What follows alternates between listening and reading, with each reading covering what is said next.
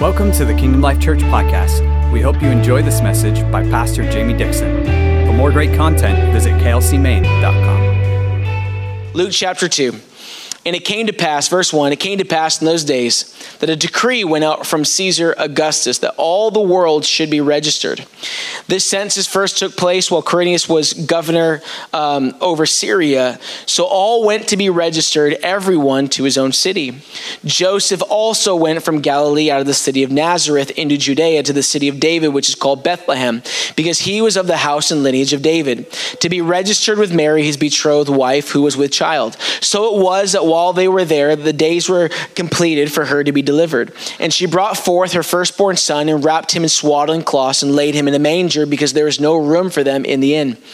Now there were in the same country shepherds living in the fields, keeping watch of their flock by night.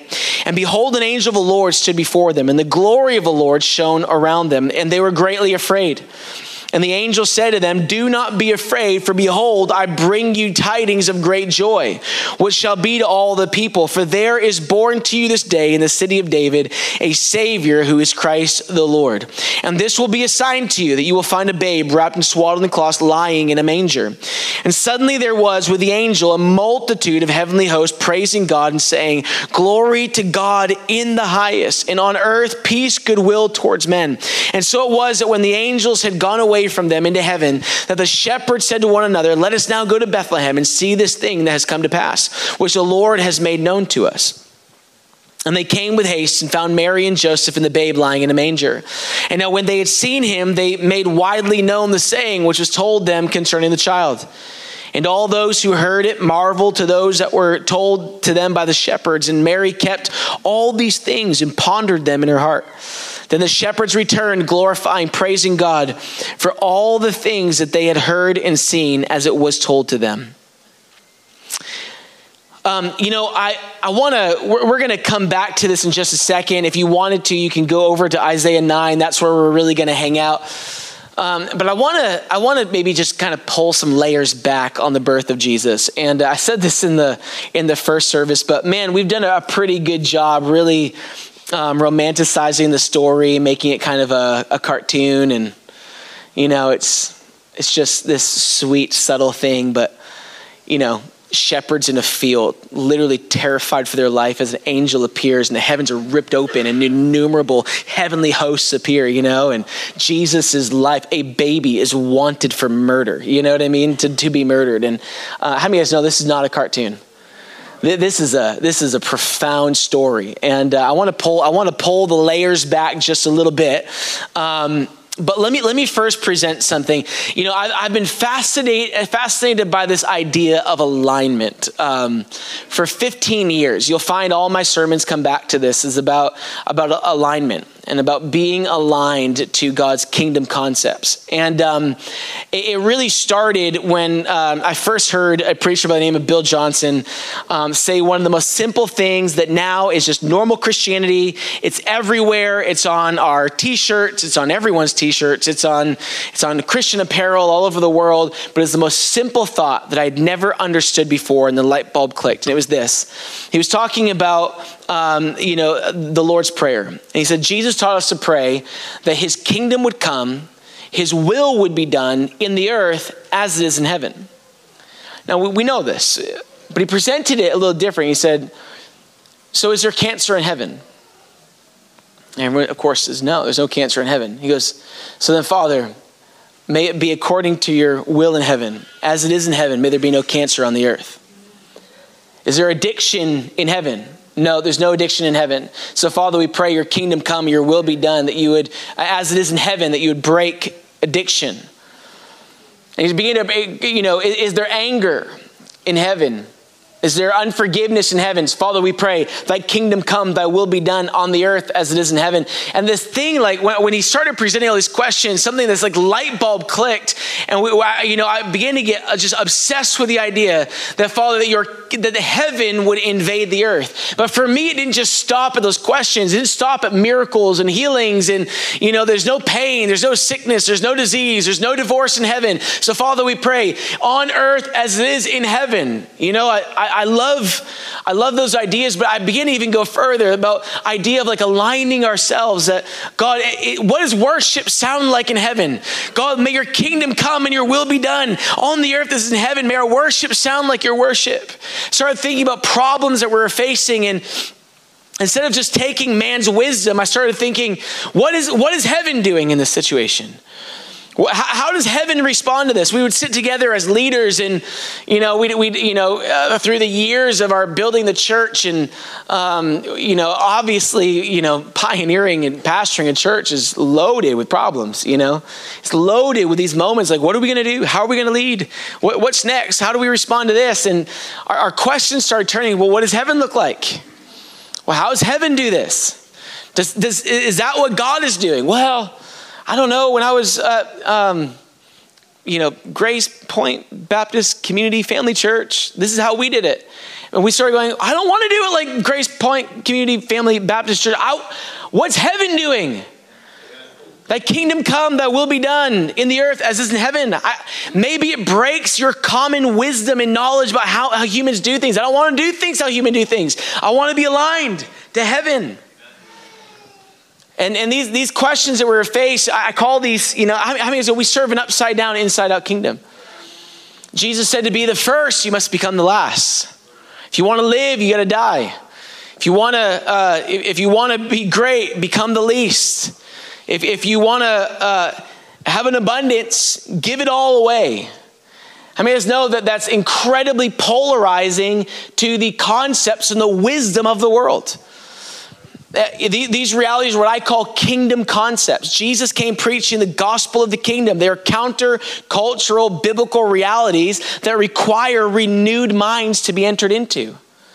You know, uh, the world doesn't understand. You know, Christians come and we take an offering, and people actually give money to a religious institution, you know, and they, they lay their finance at the feet of Jesus as worship unto the Lord. And the world goes, What are you doing? That is ridiculous. You guys pay dues to be a part of a church. Well, no, it's worship. And they go, What? I mean, guys no, it takes a renewed mind to enter into the kingdom concept of offering. It takes a renewed mind. You know, I, I often try to put my, my, my yeah, I, I, was born and raised in this, guys. Like the way we worship, this is how, this is what I grew up with. This is, this is my normal, you know?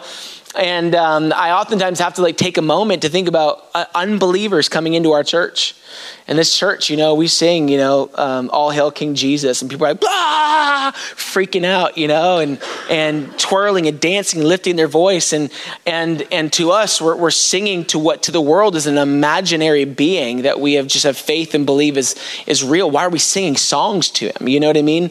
And and to the world, it seems crazy, but I'm telling you, it takes a renewed mind to understand the power of worship in these moments that we're not singing to an invisible space and to each other or to myself that I'm singing directly into the face of Jesus and that this is the greatest occupation of my life is to engage in this moment.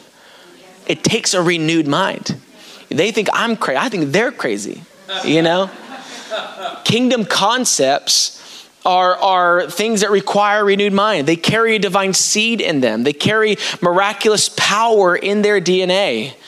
You know, when, when you choose to forgive, even when someone hasn't apologized, you got to understand that the fact that your apology came, or that your forgiveness came before their apology is not a human concept, that is a kingdom concept, and it actually releases supernatural breakthrough into a relational dynamic.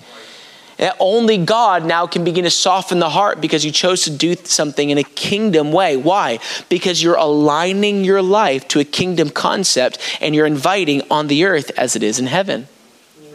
Is this making sense? Um, you have to think about the culture and the condition of the world around us, and you have to think about what you've been taught, you know, pass and fail through school. And if you do something wrong, you're arrested and there's punishment. Now, I, I realize that in a society, all these things are very important and necessary, but you, listen, you know, punishment. Um, driven culture that may be required in secular culture is not necessarily a kingdom culture. And, and so, for us to learn something in the condition of the world that we've lived in, you have to understand all of the culture of the world around us has actually been created, and uh, the architect of it is sinful nature. The desire to be famous and to be great, although that God wants to use your life to be great, the promotion of self and the process to become great is actually an appetite of the sinful nature. To hoard everything I have and to like to each his own and every man for themselves and the loner thing and the you know how do you guys know that this is actually part of the appetite of the sinful nature is all architected and created by the demonic. So then Jesus shows up and he says, Oh, actually, to become the great, you have to become the least. Oh, if you want to live, you got to die. Oh, you want to you want to have like wealth. Eh, how about you give everything away and then you allow me to be your provider? Do you know what he's doing? Jesus is not providing a new way. He's actually inviting us back to the original way that he created us to thrive and succeed. We were created to thrive and succeed. And so, what he's doing is actually undoing the appetite of sin and the culture that the sinful nature actually created in society. And he's inviting us back to the original intent. Why? Because these are kingdom concepts. So, we've been invited to align our life to, knowing that when we align our lives, power is released and a supernatural process begins to happen in our life. Why? Because we're doing it his way, not our way. Is, is this okay? So we start thinking on earth as is in heaven. I'm thinking beyond cancer, guys. I'm thinking like, may we align our lives to live from a different reality. Okay, this is my introduction, okay? Just intro- introducing an idea. Um, and, and so now I want now introduce the coming of Jesus into the earth. Now um, imagine this is the moment that's been prophesied from the garden. This is the central moment of all creation. From the beginning all the way to the end that has yet to happen, there's a central point, and the central point is the life, death, and resurrection of Jesus Christ. It is the purpose of all creation. It says in, in John 1, the word became flesh and dwelt among us. It said that all things were created in him, by him, through him and for him. Everything in creation is centralized around the existence of the life of Jesus. Heaven and hell have taken an audience at the hinge of history. One theologian said the hinge of history was hung on the doorpost of a manger in Bethlehem. This is the moment where all of history is about to change. Where, where, where God is about to make a way that salvation would no longer just belong to the Jews, but to you and I have no access to salvation without this moment in history. This, this, this is the moment that the power of sin is about to be broken off of humanity. This is the moment the reign of darkness is going to be shattered. This is the moment where the doorway into eternity is ripped off the hinges and billions of souls from multiple generations are about to come rushing into eternity.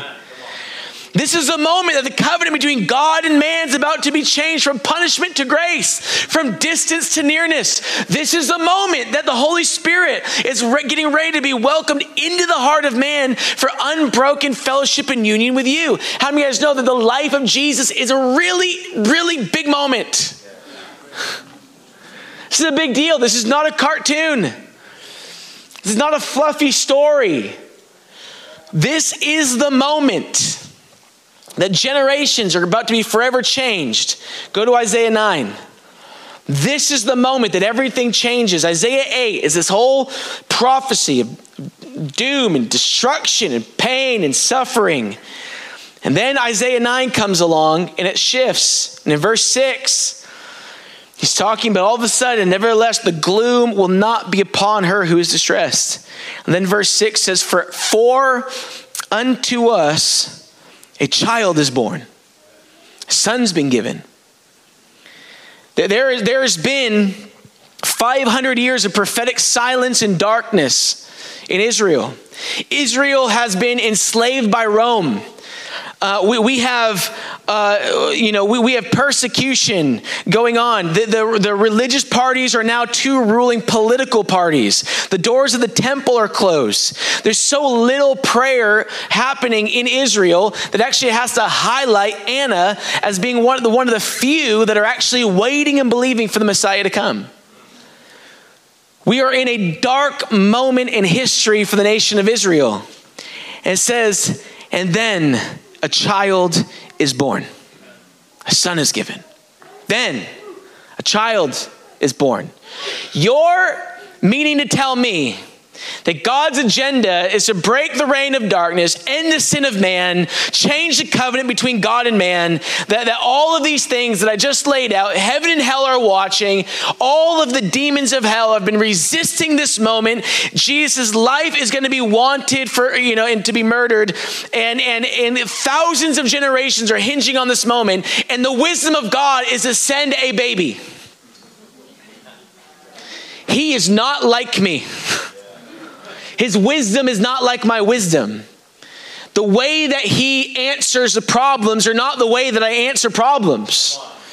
The way that I bring breakthrough and victory is not the way that he brings breakthrough and, and victory. Says, For unto us a child is born, unto us a son is given. That word son literally means king. It means a, a child king is about to be born. And this child is going to be born in the midst of scandals to a into the womb of an unwed woman. Will Jesus be appeared as an illegitimate child? he's about to be wanted. And he's going to have to flee for up to 12 years of his life, flee to Egypt just to hide, to make sure that his, he's not killed. And then when he comes, He's going to be born in a manger with no onlooking eyes, with no fanfare, with no, with no loud, boisterous crowds around waiting. This is the moment we've all been waiting for, and Jesus is born into the dust of the earth.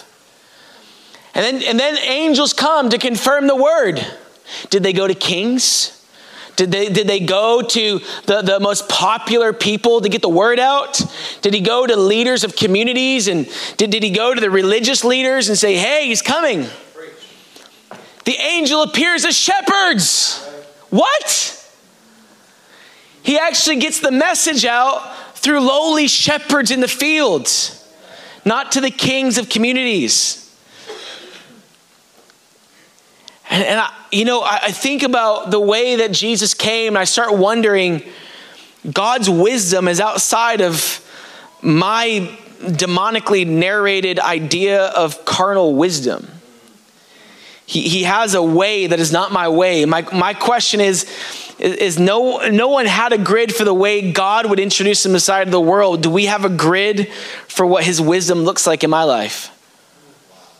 What is he producing in the mangers of my life? In the dirty places of my life, what is he producing? If I'm looking for an answer, I don't, I don't know what the heck is wrong with us because we read the story of how Jesus came. Isaiah 53 says there's no beauty that we should behold him. There's no reason why we should even put up with him. He's like a dry, he's a root out of dry ground. That's what they call Jesus in Isaiah 53. Literally, the, the glory of his life is going to be his death. You know, kings are usually born with golden spoons in their mouths. Jesus is born in a manger. Uh, kings are usually glorious warlords who everyone runs from. And Jesus actually fled for his life, was a refugee in Egypt. And then, actually, instead of telling people to war, he told them to turn the other cheek and give their tunic as well. Jesus, his glory was not his life. King's glory is in their life. Jesus' glory is in his death. Usually, kings wear robes of scarlet. Jesus wore robes of his own bloody flesh.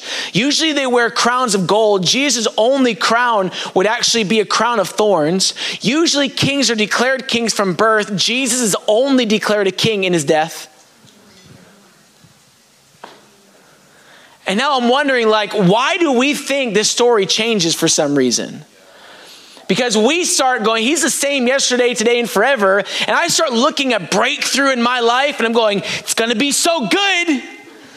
I'm gonna win the lottery. It's gonna be all over the news, and you know, and all these glorious things are going to happen, and this is what breakthrough is going to look like, and it's going to show up on a knight in shining armor, riding in with trumpet blasts and angels, and everyone's going to be a witness of my breakthrough and all this stuff. And we look at the pattern in which Jesus always comes, and we think he's going to come differently now. And I want to know what's he doing in the manger of your life?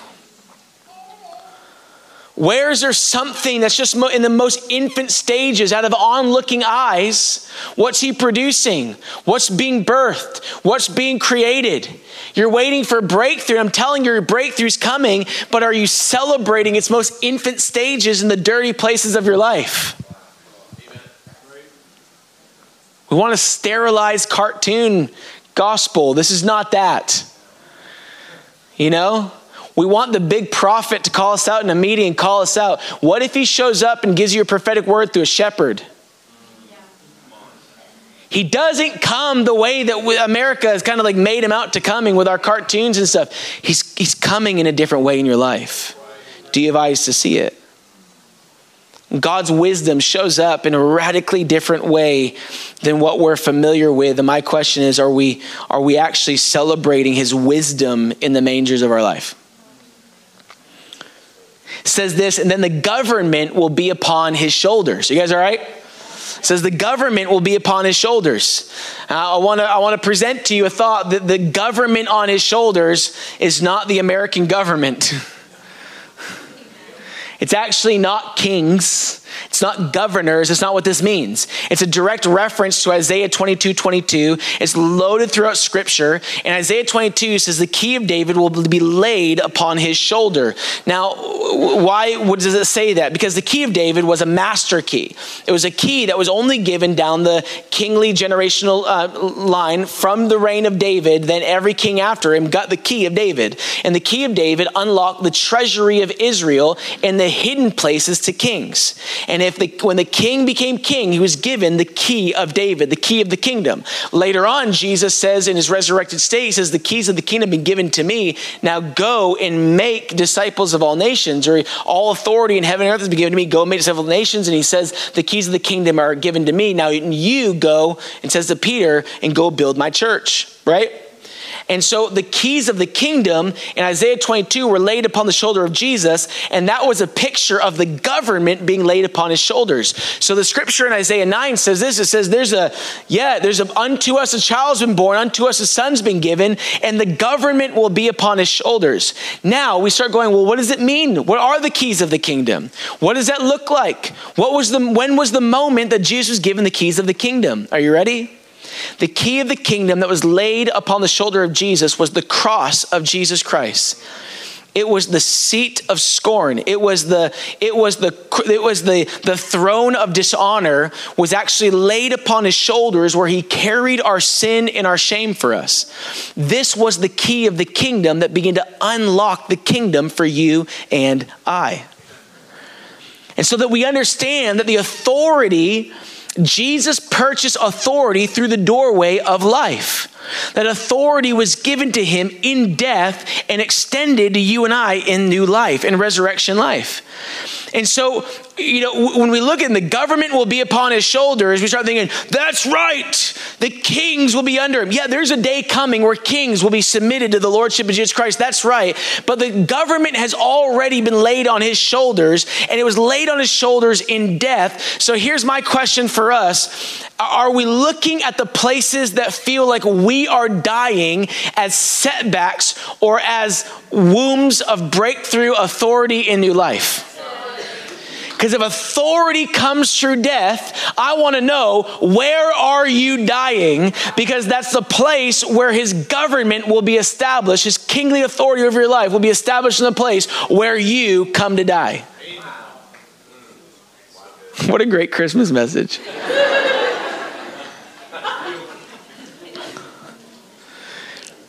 Are we seeing this thing rightly? Have you refined your understanding to realize that authority and power is produced through death and not self preservation? Have you begun to see where the places you feel like you're dying are actually doorways to life and victory? If you saw this rightly, you know, we're praying, Thy kingdom come, Thy will be done on the earth as in heaven. What if the answer is that you would lay your life on the cross and your flesh would die and your trust would come alive in Him? And then you start aligning your life to kingdom concepts. You know, we start denying our flesh, not preserving our flesh. And we start going, this is the way of wisdom. This is the way of, of his leadership. This is the way where heaven comes to earth. It's the place where I die, he comes alive, and I am resurrected from a totally new place of understanding. And then it says this His name will be called the Wonderful Counselor, Mighty God, Everlasting Father, and Prince of Peace.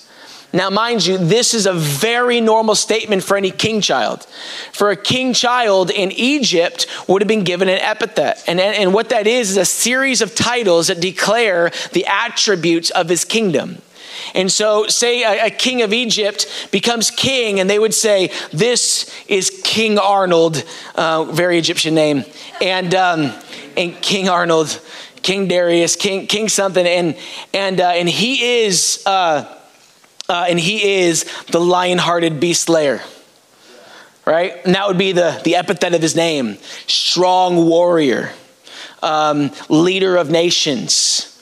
Uh, wealthy father. These kind of epithets would be attached and they'd become attributes of the kingdom so that everybody actually understood who he was and how he led.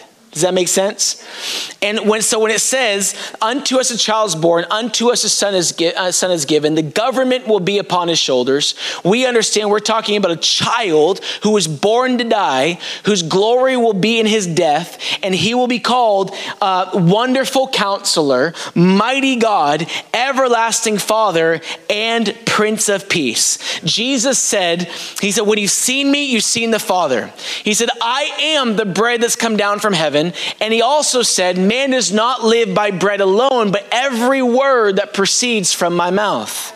Jesus became living bread, and the living bread is his life revelation of the Father. A people who did not know the Father began to become aware of who the Father was through the life of Jesus, and his life became a feasting table of revelation where we would come and feast off his words, and in that we would know the Father.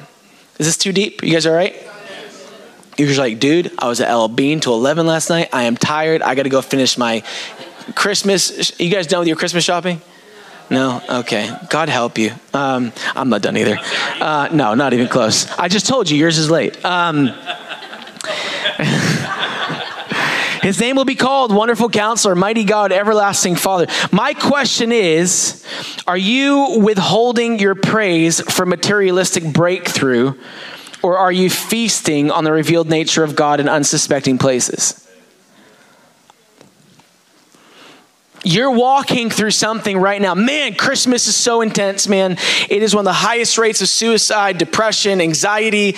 Um, I've heard somebody say, you, as a pastor, you do more pastoral counsel in December than you do from January to November lives are struggling, people are feeling overwhelmed, the, the economy, two global wars, mental health struggles, reeling from loss of the past year, uh, these, these large events going on where it might be the first Christmas without somebody in your life, whatever that thing is, it creates such a boiling pot of anxiety and I'm asking you right now that in the place where you feel like it's, it's, difficult, the place that feels like a dirty manger, where God is birthing something, are you, are you recognizing that in unsuspecting places that He's a wonderful counselor, everlasting Father, mighty God, Prince of Peace? Are you feasting off of the meal that's being laid before you that you can actually feast on the nature of God in hard and difficult seasons of your life?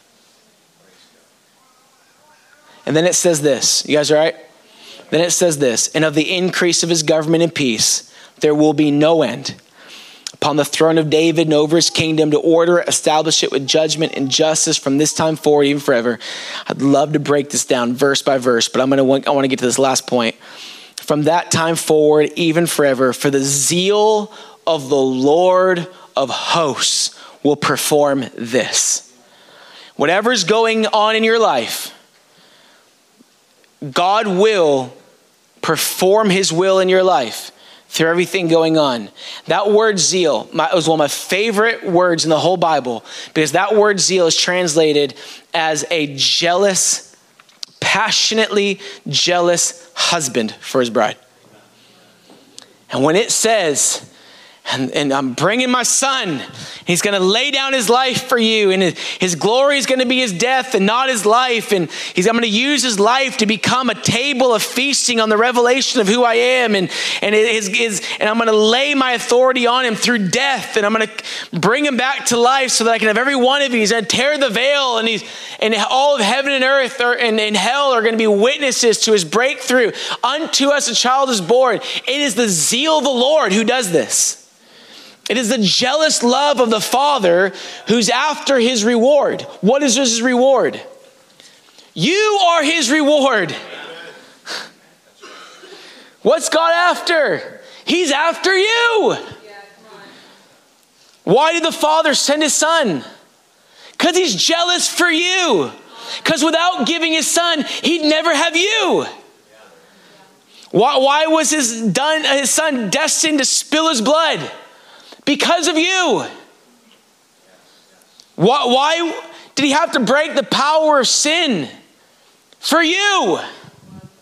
Why do you have to tear the doorways off of eternity to welcome the onslaught of souls that will come rushing in? For you. Why do you have to change the law from judgment to grace? He changed the law to have you because he's a jealous God and you are the reward. You're the prize. Now, I don't, I don't mean to be cheesy, but happy birthday, Jesus. I am your gift. I'm the gift. You're the gift. You're the one he's after.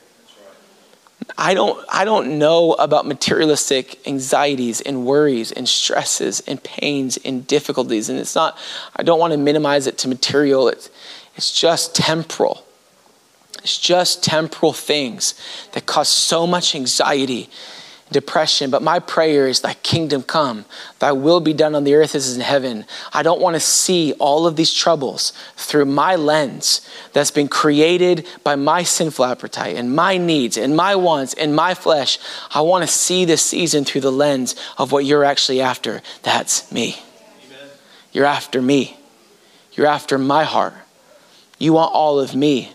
And the zeal of the Lord will show up in all the mangers of my life to have me. Why don't you guys stand with me?